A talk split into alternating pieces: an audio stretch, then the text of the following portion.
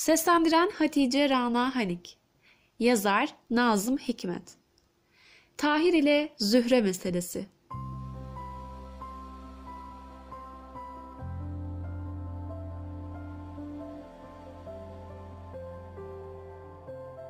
Tahir olmak da ayıp değil, Zühre olmak da. Hatta sevda yüzünden ölmek de ayıp değil.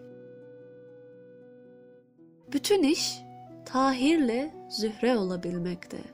Yani yürekte.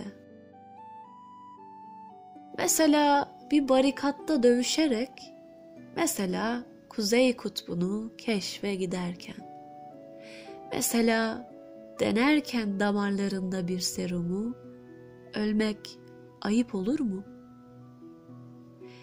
Tahir olmak da ayıp değil, Zühre olmak da. Hatta sevda yüzünden ölmek de ayıp değil. Seversin dünyayı dolu dizgin ama o bunun farkında değildir. Ayrılmak istemezsin dünyadan ama o senden ayrılacak. Yani sen elmayı seviyorsun diye elmanın da seni sevmesi şart mı? Yani Tahir'i Zühre sevmeseydi artık yahut hiç sevmeseydi Tahir ne kaybederdi Tahirliğinden?